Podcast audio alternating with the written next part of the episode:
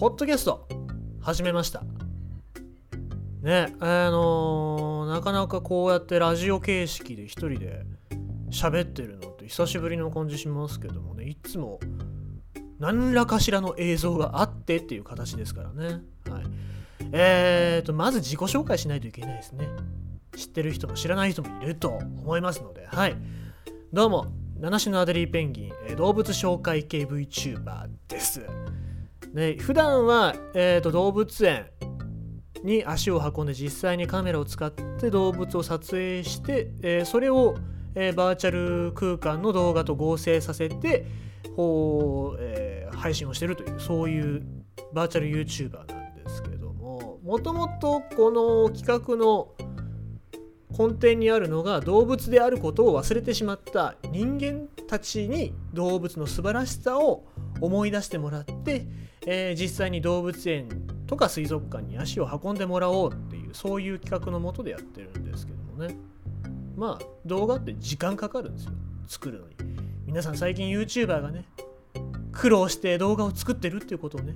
理解してくれたようで、何よりなんですけどもね。それじゃなくてですよ、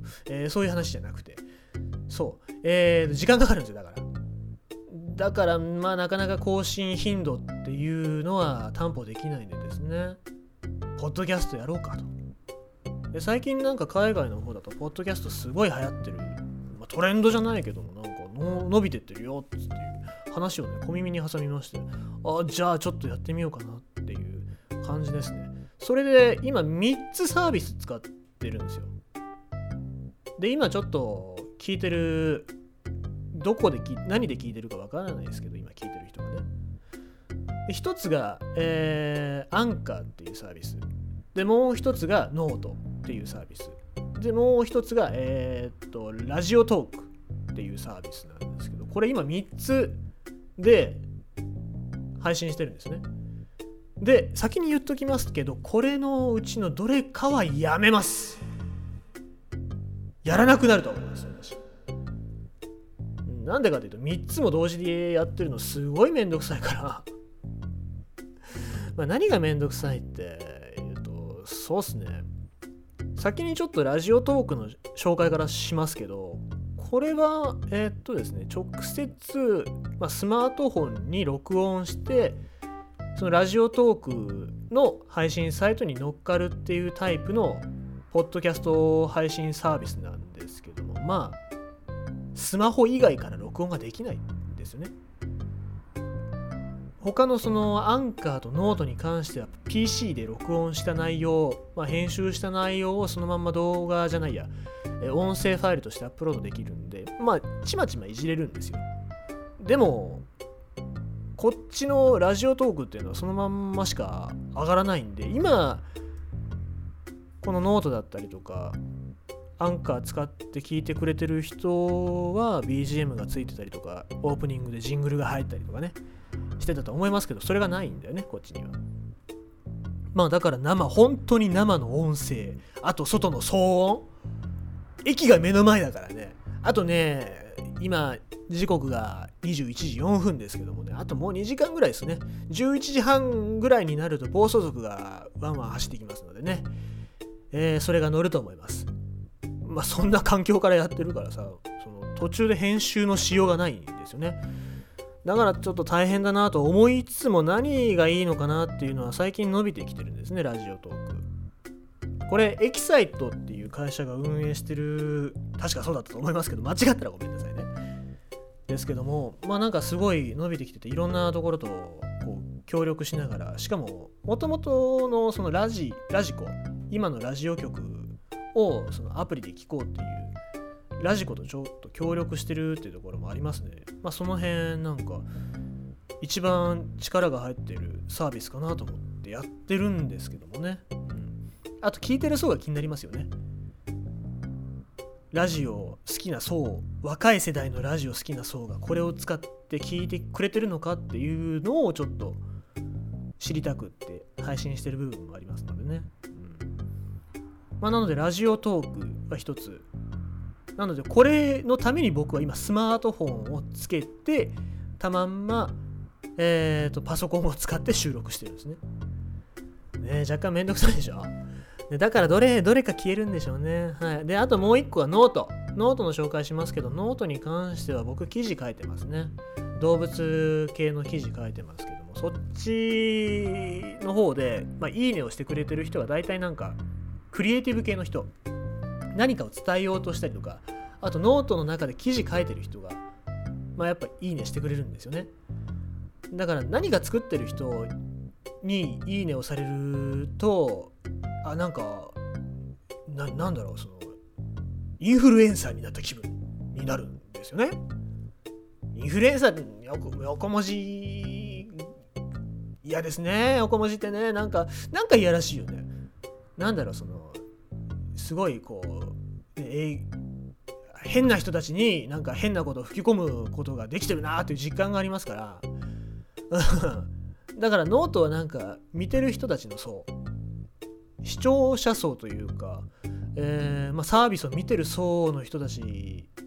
がちょっと好きなので、僕はノートにもちょっと投稿しようかなと思って、今ポッドキャスト形式でノートに投稿してますね。で、あとアンカーなんですけど、アンカーに関しては、海外でこれ使ってる人が多いらしいですね。今アメリカだと結構ポッドキャストが伸びてきてるらしくて、それの中心的な存在なのがアンカーらしくて、で、ちょっとこれを使うと他の配信サイトにも乗っけることができるっていうことなので、ちょっとやっぱ主軸かなって思いますね。で、これに関してはスマートフォンからもそのまま音声吹き込んで収録もできるし、パソコンからのデータもアップロードできるっていうことなので、やっぱアメリカのね、スタートアップ企業ってのは違うなっていう、横文字苦手なんであんまり使いたくないんですけど、やっぱアメリカの企業はすごいなって思いながらちょっと